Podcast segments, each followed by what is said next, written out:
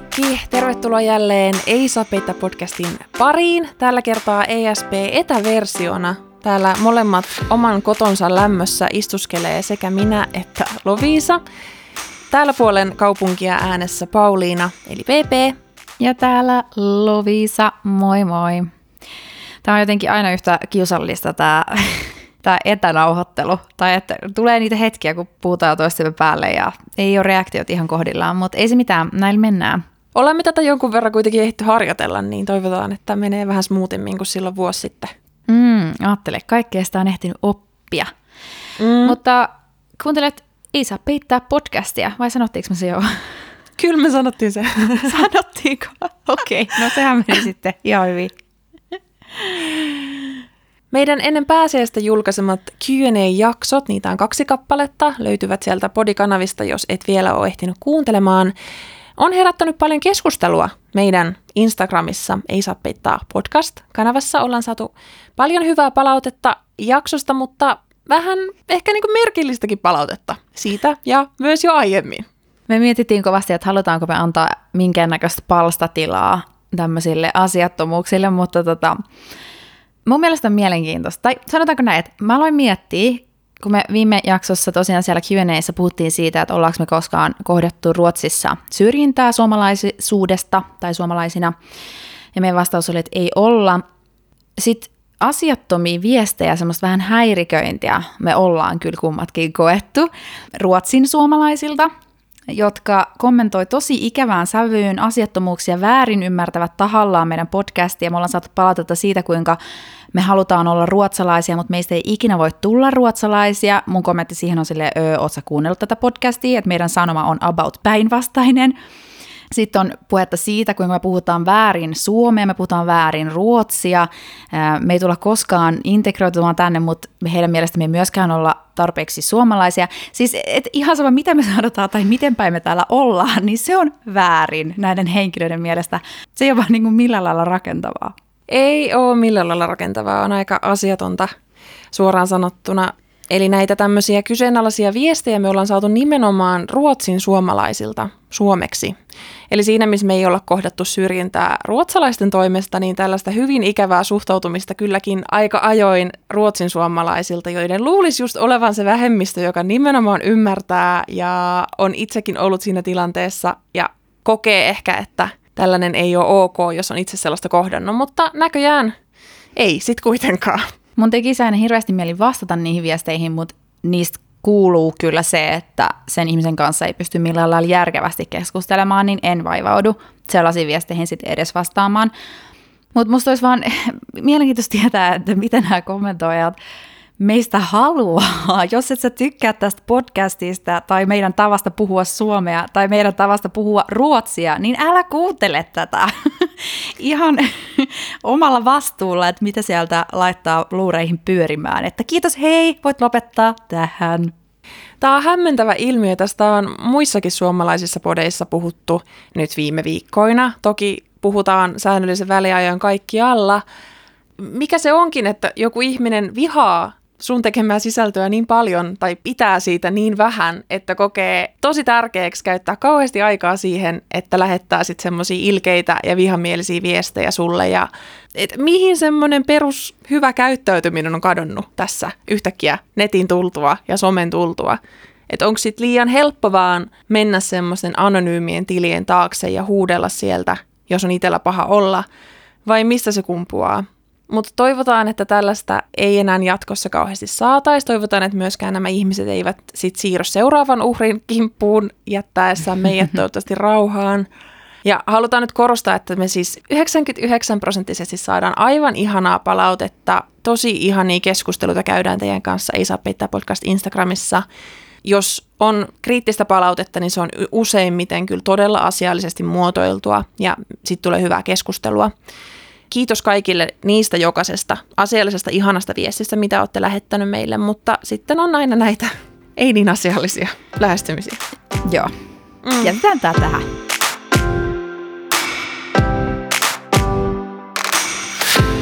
No mutta siirrytään kevyempiin aiheisiin. Saatiin tämä pois päiväjärjestyksestä. Meillä on tosiaan nyt pari viikkoon täällä oltu keskustelemassa. Oikeastaan me ollaan oltu vähän pimennossa toistemme tekemisistä tässä PPn kanssa, kun on puuttunut tämä viikoittainen podi-treffi. Joten mä haluaisin kysyä sulta, PP, miten sun pääsiäinen meni? Meni oikein hyvin, kiitos. Tuli todella tarpeelliseen väliin, oli oikein rentouttavaa, saatiin myös ihanat säät tänne Tukholmaan. Kaikki paitsi pääsiäis maanantaina, silloin sato lunta, mutta muuten oli tosi kiva. Me vuokrattiin auto muutamaksi päiväksi ja ajeltiin tuolla yhtenä päivänä vähän pitkin näitä saaristoseutuja ja toisena päivänä mentiin vähän haikkailemaan tuonne Nynäshamnin lähelle, vähän Tukholman eteläpuolelle ja oli ihan superkivaa. Ja siinä autoillessa mä kiinnitin huomiota semmoiseen mielenkiintoiseen asiaan, mikä mulle tuli vähän uutena tietona, että miten iso ilmiö se on Ruotsissa. Nimittäin aika monen auton perässä oli tämmöinen kyltti, jossa lukee övningskör, eli ajoharjoittelu. Mikä siis tarkoittaa ihmistä, joka harjoittelee ajamaan autoa, eli on käytännössä autokoulussa, mutta ei sillä tavalla perinteisistä autokoulussa, miten vaikka itse on saanut kortin, eli että menen autokouluun ja käyn autokoulun autolla ajatunneilla, vaan että oma vanhempi opettaa ajamaan tai joku muu täysikäinen kortillinen henkilö opettaa sua ajamaan. Ja sehän on täällä ihan hirvittävän yleistä. Niin on, ja sitten kun me puhuttiin tuossa ennen tätä jaksoa just, että kun ruotsalaisessa autokoulussa on joku tämmöinen ero suomalaiseen, mutta me ei osattu nyt ihan tarkalleen sanoa, että mikä se olennaisin ero on, joten ihan varmasti tästä saadaan sitten joltain fiksummilta palautetta ja täytyy ehkä Svenin kanssakin asiasta jutella, koska mä oon käsittänyt, mitä just on seurannut työkavereita, jotka on tälleen myöhemmällä aikuisella yli kolmekymppisenä vaikka ajanut ajokortin, niin he ovat niinku mun käsittääkseni harjoitusajelleet ihan niin kuin yksinään ilman mitään opettajaa, jos se nyt ihan väärässä on. Koska mä muistan, että tämä oli oikein semmoinen snakkis meillä töissä, että mä olin silleen, what? Että miten sä voit ajaa sun autoa Halmstadiin Tukholmasta, kun sulla ei edes ollut ajokorttia. Ja sitten oli vaan silleen, no koska mä övningskörään. Mä en ole ihan varma, että oliko hänen niin vaikka vaimo sitten jotenkin oikeutettu opettaja. I don't know, I don't know. Joo, toi on jännä systeemi ja vähän semmoinen, että siihen pitäisi kyllä perehtyä varmaan tuntikaupalle, että ihan kunnolla ymmärtäisi. Seurasin muutamaa semmoista tilannetta ihan, missä oli selkeästi hyvin niin kuin ensimmäistä kertaa ratissa. Ajettiin muutaman tämmöisen auton perässä. Se oli kyllä ihan hyvä, että heillä ainakin oli semmoinen ohjaaja siinä vieressä auttamassa, koska siinä tuli yksikin semmoinen äkkitilanne, että joutui ihan niin kuin ottaa ratista kiinni ja mennä melkein ojan kautta, että ne sai väistettyä yhtä toista autoa. Ja sitten me jäätiin sinne aika taakse ja peruutettiinkin vähän siitä pikkutieltä, että uu, nyt pitää antaa ehkä heille tilaa siihen, että jos tästä tulee joku situation, niin saavat sitten selvitellä, mutta ei tullut sen ihmeellisempää siitä. Mutta paljon oli. Pääsiäinen oli suurta ajoharjoittelun aikaa kyllä, selkeästi, monilla ruotsalaisille. Mutta nyt mun täytyy PP kysyä, ajoitko sä tätä teidän vuokra-autoa vai oliko se Jarmo Petteri? Oli Jarmo Petteri, mun poikaystävä oli, oli kuskina, koska siis vuokra-autoissa on se ärsyttävä, että siinä pitää maksaa kauheasti lisää, että saa toisen kuskin. Niin, totta. Onko se joskus ajanut Tukholmassa? Ootas nyt muuta ihan miettiä. En ehkä ole. Musta tuntuu, että ne kerrat, kun me ollaan Ruotsissa vuokrattu auto, niin ne on ollut kyllä hänen nimissään, koska hän on myös mua vanhempi, niin hän saa halvemmalla ne ne jutut, mm-hmm. kun vuokraa autoja, kun siinähän on kaiken maailman ikärajoja, että sitten sä oot hirveä riskikuski, jos sä oot esimerkiksi alle 25, niin sä et yli saa mitään autoa mistään. Ja sitten mitä vanhempi sä oot, niin sitä luottavaisempi hekin on siihen, että okei sä osaat ajaa, niin sulle ei tarvi ottaa mitään kaikki ekstra vakuutuksia, mitä heillä olisi tarjota. Koska toihan on semmoinen ilmiö, mikä mun mielestä niin kuin missä tahansa ulkomailla, niin mua kyllä jännittäisi ajaa autoa. Mun ajamisen itsetunto ei ole sillä tasolla, että mä uskaltaisin ajaa henkilöautoa tyyli muualla kuin Suomessa. En mä tiedä, miksi eihän Ruotsi niin erilainen ole liikennesäännöiltään päinvastoin, mutta jostain syystä mua kyllä jännittää. Kyllä muakin jännittää ihan sairasti. Mä oon ajanut Espanjassa aika pitkänkin roadtripin silloin vuokra-autolle, johon sitten mulla vaan olisi ajo-oikeus. Oho. Eh, ihan Etelä-Espanjaa ja sieltä takaisin Manner-Espanjan pohjoiseen. Ja se oli kyllä, uh, se oli intensiivistä kun sä jollain niinku kaduilla siellä meet semmoisia välejä, mihin hyvä, kun niinku pieni auto edes mahtuu menemään sitä tietä. Ei ole kyllä niinku milliäkään varaa yhtään mihinkään vääriä muuveja. Se oli ihan hirvittävän stressaavaa. Ja kyllä siis täällä Tukholmassakin on aika stressaavaa ajaa täällä keskustassa. Kun mä seurasin siinä... voi olla neljä niin. kaistaa välillä. Niin ja sitten siis kun ei tätä ole tehty autoille, jos et sä aja mm. ihan noita perusväyliä jotenkin niin kaupungin läpi tosi loogisesti, niin täällä on tosi vaikea liikkua autolla. Me joka kerta, kun me mennään, niin huomaan sen, että ei hitto, että olisi kyllä ihan horror, jos olisi auto ensinnäkin parkkipaikkaa ei löytäisi ikinä mistään, tai sitten siitä pitäisi maksaa ihan kauheasti. Ja toisekseen täällä on tosi vaikea liikkua autolla. Tämä on nyt vaan mun mielipide, mutta it's not easy. Pyörällä voi mennä kaikki, siis kun pyörällä saa mennä kaikki noita kielletty ajosuunta väyliäkin. Siinä lukee aina, että pyörällä saa mennä tästä silti. Ja sitten voi vaan mm. ihan, tiedä, joka väliin mahtuu, mutta autolla ei.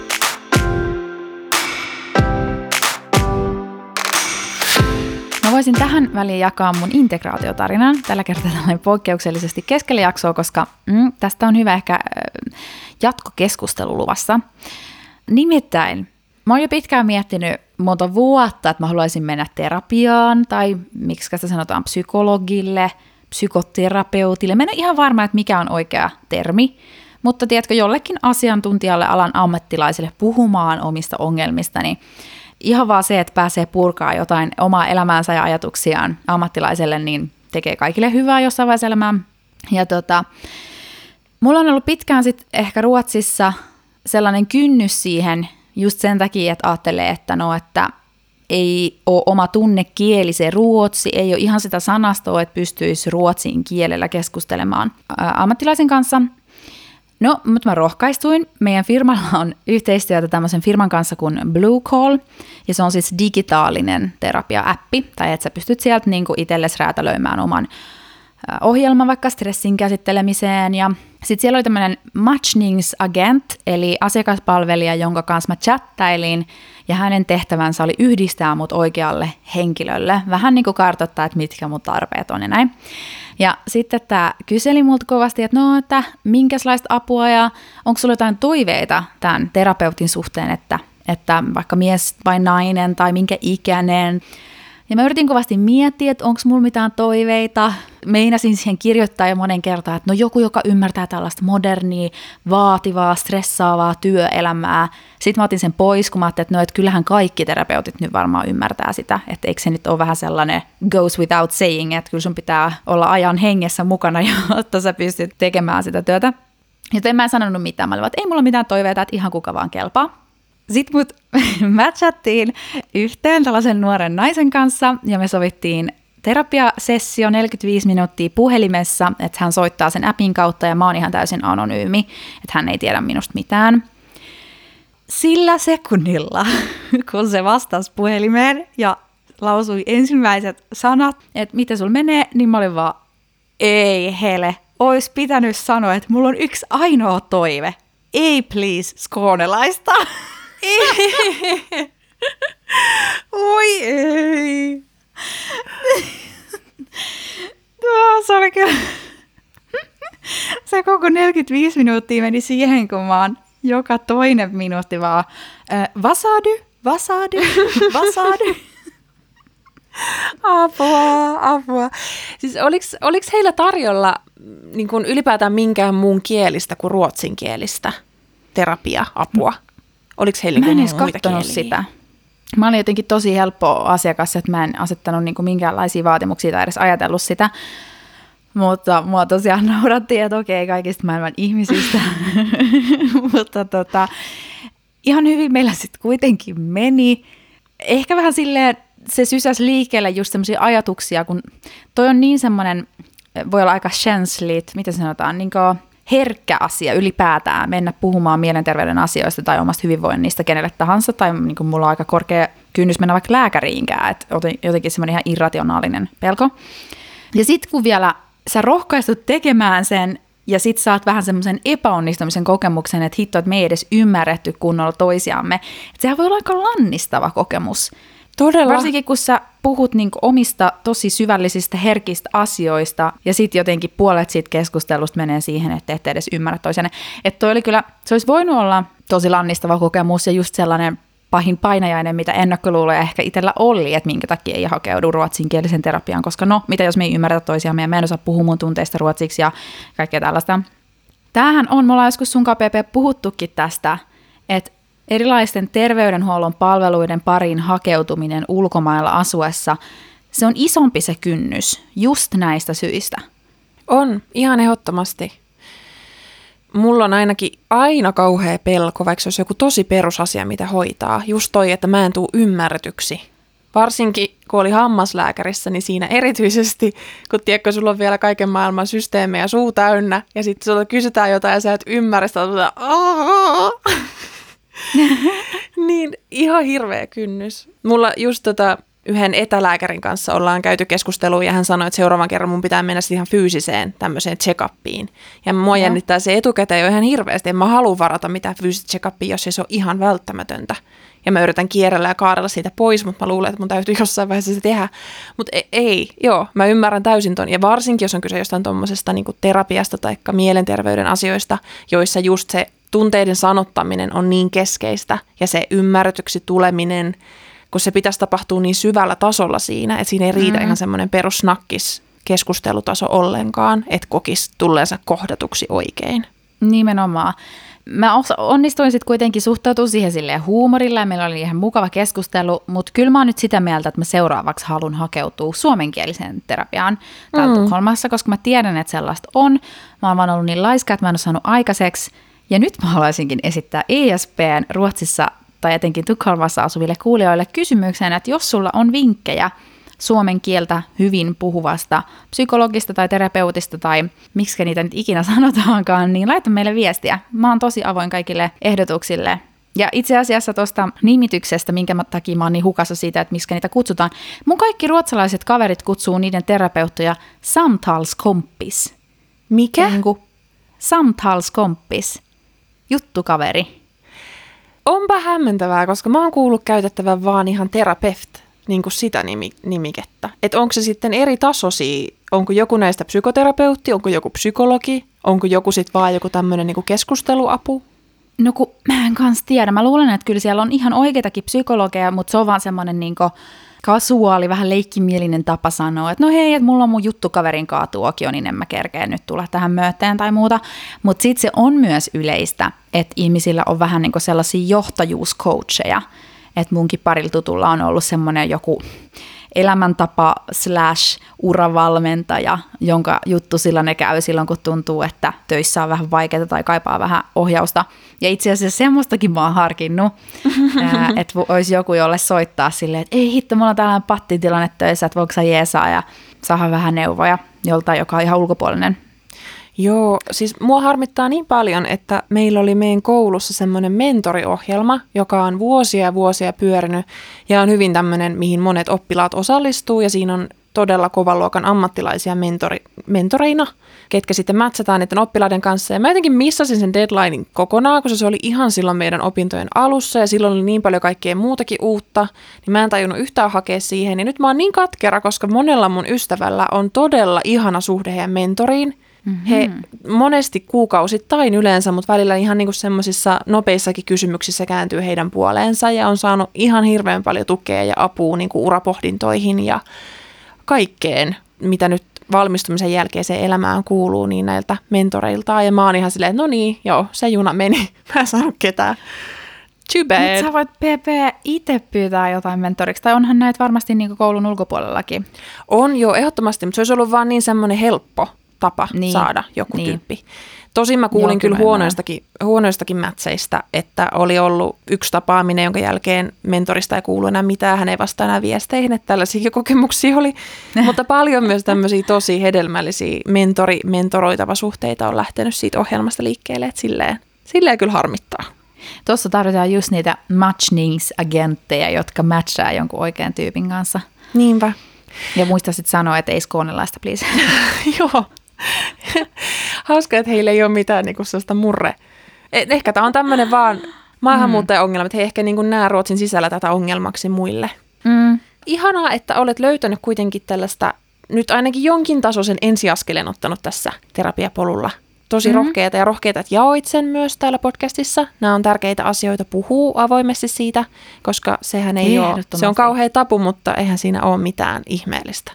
Jokainen itseen sijoitettu euro on sijoitus nimenomaan, joka todellakin poikii jotain hyvää ja jotenkin en mä tiedä, vaikka on läheisiä ihmissuhteita ja paljon ystäviä, joiden kanssa voi keskustella monista asioista, ja niin kuin mä oon aina ollut semmoinen, että mä kyllä vähän yli jaan myös mun asioita, että kaikki tietää kyllä ihan tasan, missä mennään, niin onhan se tietysti kiva, että joku, jolle sä maksat, niin sen tehtävä on kuunnella sua.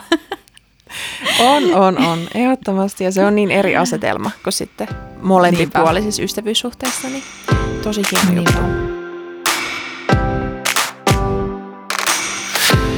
No mä voisin jakaa nyt tähän mun integraatiotarina. Ei tää kyllä ole integraatiotarina. Tää on vaan taas tämmönen random tilanne, johon Joo. jouduin, tai itse asiassa kaksi kertaa nyt on jo käynyt niin. Meille on kolahtanut postiluukkuun kirje. Ihan semmoinen vanhan ajan kirje. Pieni kirjekuori, postimerkki, käsin kirjoitettu se, että kuka tässä on saajan. Yleensä semmoinen, millä sä saat vaikka hääkutsuja nykyään, ne tulee tolleen, tai kiitoskortit mm. häiden tai muiden tapahtumien jälkeen, niin ne tulee niin kuin vielä tolleen käsin kirjoitettuna postina, mutta eihän nykyään mikään muu liiku tolla tavalla. Sä aina oletat, että tämä on joku ihana juttu, jos tulee tämän käsin kirjoitettua. Mm. Niin mä sain ensin semmoisen kirjan, joka oli osoitettu minulle, hyvin tämmöisellä hienolla kaunolla kirjoitettu siihen mun nimi ja meidän osoite. Mä olin ensin ihan, että ai, nyt varmaan joku mummi lähettänyt kirjeen, että vähänkö ihanaa, tai jonkun mm. kortin tai jotain. Yleensä se lähettää villasukkia, mutta mä olin ihan innoissani. Sitten mä avasin sen kirjeen, ja siellä oli semmoinen käsinkirjoitettu paperi, jossa oli ruotsiksi tällainen niin kuin kaunolla kirjoitettu viesti – ja se oli vielä kirjoitettu silleen, että miten niin kuin ala-asteella opeteltiin kaunokirjoittamaan välillä, että niin kuin viivottimella. Tavallaan viivotinta Joo. pitkin pidetään sitä kynää, että tulee mahdollisimman suoraan. Se oli vähän kyllä vino, mutta sitten oli tasaisesti vino ja kaikki ne rivit, niin se oli ihan, ihan symppis. Ja se oli hirveän niin kuin henkilökohtaisella tavalla se alkoi se kirje. Mulle tuli ensin siitä vähän semmoinen, että nyt on kyllä todella kriipiä, että jos tämä on joku outo lähettäjä, että nyt tämä on ensinnäkin ruotsiksi, että tämä ei voi olla kukaan mun perheestä tai läheisistä Suomesta, joka lähettää mulle tämmöistä kirjettä. Mm. Ja sitten kun mä luin sitä eteenpäin sitä kirjettä, niin kävi ilmi, että se oli siis tällaiseen niin kuin uskonnolliseen liikkeeseen kutsu. What? Joo. Ja mulle tuli siitä ihan semmoinen, että apua, että nyt tää on niin, kuin niin kriipiä, että joku on oikeasti etsinyt mun osoitteen ja tehnyt mulle käsin kirjoitetun, minulle henkilökohtaisesti puhuttelevan kirjeen, joka kuitenkin on niin kuin pohjimmiltaan tollainen – äh, uskonnollista viestiä edistävä. Mä heitin sen nopeasti pois. Mä olin että apua, ei, kuka täällä joku tietää musta näin paljon, miten, miksi kukaan lähettää mulle tämmöisiä.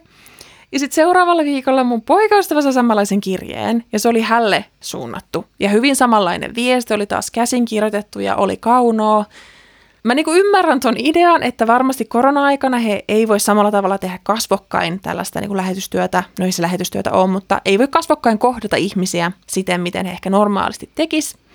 Mutta en tiedä, onko tämä nyt sitten se oikea lähestyminen. Varsinkaan, jos on tälleen mamuna tullut uuteen maahan, meidän nimetkin kuulostaa aika epäruotsalaisilta. Mä luulen, että he, niin kun, jos he on jostain osoiterekisteristä katsonut, niin tajuaa nopeasti, että nämä ei ehkä ole mitään kantaruotsalaisia. Niin niin, että onko se sen vaivan väärti, että joku kirjoittaa tuollaisen kirjan ja lähettää sen meille ja sitten me ollaan ihan paniikissa, että joku yrittää kiristää meitä suurin piirtein, että tämä on vaan kriipiä. onko sulle tullut vaatimus. Niin, siis niinpä. Mulle tuli niinku lunnasvaatimus sitten mieleen ja sitten toisekseen kauhean ihana muisto Eskarista – kun joskus mun reppuun oli joku laittanut semmoisen pienen käsin kirjoitetun kirjalapun, jossa luki, että mä tykkään susta semmoisella oh. eskarilaisen käsialalla. Mulla siinä oli ehkä joku äiti vähän auttanut, mutta mä en koskaan saanut selville, kenen se oli, ja musta tuntui, että se ei välttämättä ollut edes mulle tarkoitettu. Että se oli mennyt väärään reppuun, koska kukaan ei niinku enää sitten lähestynyt tämän jälkeen. Minua. Meni pupupöksyyn. Mm. Mutta tämä oli ainakin tarkoitettu sulle nyt, tämä uskonnollinen rekrykirje. Oli, oli. Ja tavallaan tosi nerokasta. Mekin ollaan tuosta puhuttu töissä, että miten voisi vaikka muistaa asiakkaita näinä etäaikoina silleen persoonallisella tavalla. Että joku käsinkirjoitettu joulukortti tai pääsiäiskortti, niin nehän on hirveän fiksuja tapoja tavallaan. Mutta öö, joo, mä ymmärrän myös tuon kriipparilevelin tuossa, että, että tota, onhan se tietysti, jos se kirjo on sillä ei toivottu.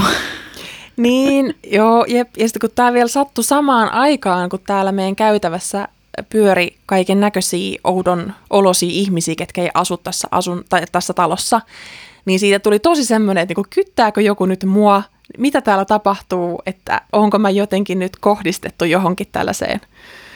Elämme erikoisia aikoja. Onko sulle tullut koskaan tällaisia lähestymisiä? Ei ole kyllä, täytyy sanoa. Mä rupesin just miettimään. Kiva, kun täällä koko aika kuuluu noin ambulanssit ja muut, että en tiedä mitä suuri Tukholmassa tapahtuu. Mm. Ee, Mutta joo, mutta yleensä se, mitä postissa saa, niin on myös näiden asuntovälittäjien postia. Tulee kyllä paljon, mm. että haluan myydä sinun asuntosi. Mun yksi ystävä saa välillä semmoisia ihan karkkipussukoitakin heiltä, että he yrittää lahjoa uh-huh. ihmisiä myymään asuntoja semmoisilla halutuilla aloilla. No toihan next level. Mulla Joo. ei ole tullut muut kuin niitä lippulappusia ja sitten puhelinsoittaja. Joo, mutta on, Interesting. on, he on kyllä tunkee niin kuin joka, joka viikko tulee jotain lappuja. Sittenkin se aina mieli sanoa, että kun me ei omisteta tätä asuntoa, että miksi turhaa lähetätte meille yhtään mitään. Me ollaan vuokralla tässä. Koput, koputtelette väärää puuta. Sama kuin mullakin, mulla on vielä toi Suomi-numero, puhelinnumero käytössä. Mun pitäisi varmaan muuten siitäkin luopua. Sekin on semmoinen integraatiolevel, mitä mä en ole vielä valmis kohtaamaan. Että kun on ollut tietysti koko elämänsä Suomessa sama puhelinnumero, nyt on siirtynyt ihan täysin ruotsin, ruotsalaiseen numeroon, niin missä vaiheessa pitäisi luopua sitten Suomi-numerosta. Mutta anyway, niin sinne tulee välillä kuitenkin siis suomalaisilta lehtimyyjiltä ja puhelinmyyjiltä ja ties miltä puheluita. Ja sitten, tiedätkö, se on niin tyydyttävää aina pystyy vastaamaan vaan, että kuule, mä en edes asu Suomessa, että tämä ei ole nyt mulle ajankohtaista joku laajakaista liittymä. Joo, se on hauskaa ja sit mun mielestä on hauskaa, että kun välillä sit siitä tulee semmoinen pieni keskustelu, että he yrittää oikein miettimällä miettiä, että onko mulla mitään tarjota sulle. Ja sitten se lopputulos, että ei kyllä ole. Tai mä en voi täältä Suomesta käsin myydä sulle Ruotsiin yhtään mitään, että hyvää päivää jatkoa. Se on, se on hyvä lopputulos kummallekin. Jep. Ja tuosta asumisesta puheen ollen, oh my god, mä löysin viime viikolla vasta ensimmäistä kertaa mun asuinrakennuksen Facebook-ryhmään. Mä en tiedä kuinka pihalla mä oon ollut, että mä oon asunut täällä joku kahdeksan kuukautta ilman, että mä oon edes tullut miettineeksi, että meidän taloyhtiöllä on varmaan joku Facebook-ryhmä, missä jaetaan hyödyllistä informaatiota. Et siinä mä oon todellakin luottanut niihin lippulappusiin, mitä jaetaan postilaatikkoon. Mä oon ajatellut, että nyt kai jos jollain jotain asiaa tai joku vuosikokous on edessä, niin kai siitä semmoinen kirjallinen kutsu tulee. niin. niin oi ei, siitä FOMON määrää, kun mä vihdoin ymmärsin liittyä sinne, mä silleen, ei, täällä on keskustelu kahdeksan kuukauden ajalta niin tosi aktiivista, että meidän kellariin on murtauduttu, Mitä? Hintillä on ollut vesivahinko, siis kaikkea, mistä mä oon ollut ihan autoa tietämätön. mä, siis, mä inspiroiduin tästä silloin, kun sä sanoit, että sä oot nyt liittynyt tähän Facebook-ryhmään, kun juteltiin. Niin mäkin liityin nyt meidän talon Facebook-ryhmään, mutta kesti kyllä Noniin. pitkään, että he hyväksy mut sinne. Et selkeästi okay. kun ei ole nimi siinä listassa, että ketkä omistaa asuntoja, niin sitten ei mm. ihan automaattisesti pääse sinne. Siellä oli kyllä vähän hiljaisempaa ollut, mutta mä luulen, että se voi olla ihan hyvä väylä nyt sit saada näitä uusia ovikoodeja, kun niitähän kanssa on ollut paljon ongelmaa. Että aina vaihtuu ovikoodi ja me saadaan se joskus kuukauden päästä sitten viimeisenä.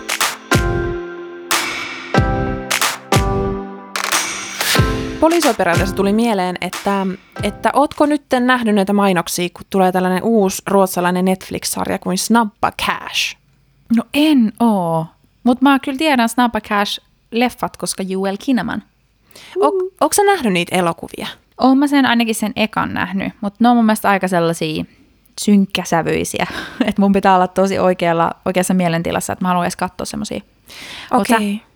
En ole nähnyt, en, mä en edes tiennyt, että tämä on joku elokuvatrilogia, ennen kuin sitten, kun näitä mainoksia alkoi tulla, niin mä rupesin googlailemaan ja selvisi, että tosiaan joo, monta leffahan tästä on tehty, mutta nyt tulee niinku sarjaversio. Mä en tiedä, onko tämä joku jatkotarina vai enemmän tätä elokuvien tarinaa, mutta vaan sarjamuodossa. Mutta mielenkiintoista, siitä on nyt kovasti kohkattu täällä ja se oli saanut hyviä arvosteluja myös. Että jos siellä kuulijoilla on Ruotsin Netflixiin access, niin varmaan kannattaa katsoa. Se alkaa tässä nyt itse asiassa huomenna, kun nauhoitellaan. Eli sitten kun tämä jakso tulee ulos, niin se on jo tullut, ainakin eka jakso. Mm, täytyy laittaa katsomislistalle.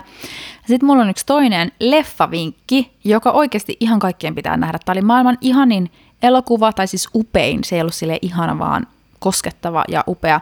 Ja myöskin Oscar-ehdokkaana oli aikanaan tämä kyseinen leffa, vaikka se on siis täysin ruotsinkielinen. Sen nimi on Så som i himmelen – Ootko nähnyt PP? En ole nähnyt, mutta vitsi mä oon kuullut tosta niin paljon. Tostahan on tehty mun Joo. mielestä teatteriproduktiokin, ehkä jopa musikaali tosta leffasta. Niin onkin. Niin onkin. Ja tää oli aivan, mä olin ensin vähän skeptinen, kun Sven oli silleen, että tää on vähän semmoinen niinku, vähän musikaalimainen voisi niinku olla. Mutta ei se sitä ollut, siis se on draamaleffa. Aivan upea tarina. Siinä on siis tämmöinen maailmankuulu säveltäjä, kapellimestari, orkesterin johtajamies, joka palaa loppuun näillä maailman näytöslavoilla, ja hän palaa niin kuin hermolomalle sen lapsuuden kotikylään Pohjois-Ruotsiin, semmoiseen tosi pieneen, pieneen kylään ja semmoiseen kyläkouluun ihan täysin autioon, minkä se on itselleen ostanut. Ja just sinne karuun maisemaan, tiedätkö, keskelle lum, aavaa lumimaisemaa. Sitten hän yrittää niin pikkuhiljaa siellä tavallaan päästä elämän syrjään kiinni. Ja tiedätkö, pienessä kylässä on todella erikoisia eri eh, henkilöhahmoja. Se tarina on tosi kaunis ja koskettava ja surullinen. Siinä on niin upeita jotenkin ihmiskohtaloita tai silleen rankkoja ihmiskohtaloita ja sitten sillä on kuitenkin tosi kaunis loppu. Hän siis alkaa johtaa tätä paikallista kirkkokuoroa ja sillä mm. tavalla löytää niin kuin, takaisin musiikin ääreen. Ja siinä näyttelee pääosaa tämmöinen edesmennyt ruotsalainen näyttelijä kuin Mikke Nyqvist, tai Mikael Nyqvist on hänen oikea nimensä. Ja vitsi mä en nyt kyllä tiedä, että minkä, mihin hän menehtyi, mutta täällä se varmaan Wikipediassa lukisi. Anyway, äh, ei kun jaa, sillä oli toi keuhkosyöpä. Joo, oh. siihen se kuoli. Suht nuorena. Mutta tota, joo, ja tämä leffa oli tosiaan Oscar-ehdokkaana aikanaan tehtiin myöhemmin myös musikaali, jota esitettiin Oscar-teatterinissa täällä Tukholmassa. Itse asiassa ton mainoksen mä oon nähnyt, nyt kun sanot. Mä oon nähnyt ton musikaalimainoksen tuossa keskustassa. Joo, joo, siis kun mä just muistan, että mä oon nähnyt tota mainostettavan. Ja sitten mä jotenkin varmaan googlasin jotain ja sitten selvisi, että se on ollut elokuva alun perin. Joo. Mutta menee kyllä siis... katselulistalle, koska tämä on mun pitänyt katsoa jo tosi pitkään. Siinä on upeita näyttelijöitä sellainen, tai nyt mä sanon varmaan joku viisi kertaa upeata jakson aikana, mutta tota, ymmärrätte upea, niin kuinka upea. myytin mä oon tästä leffasta. Muun muassa Frida Hallgren, joka on sitten esimerkiksi Sulsidanissa tehnyt pienen roolin, mun mielestä niissä Sulsidan elokuvissa hän näytteli. Ja sitten siinä on niin upeat, mun mielestä ne on ehkä tehty siihen leffaan ne biisit, mitä siinä niinku lauletaan. Ihan pari tosi koskettavaa kappaletta mä, mä, olin niin, mä itkin ihan hirveästi, kun katsoin, se oli, oh, oh, se oli, se oli kokemus. Siinä osataan kuvata Kannattaa katsoa se, koska siinä on niin erilaisia ruotsalaisia hahmoja Pohjois-Ruotsista. Siellä puhutaan semmoista Norlannin murretta, jos mä nyt en ihan oikein väärin ole ymmärtänyt. Ja jotenkin semmoinen pikkukylämeininki. Suuria taiteilijoita.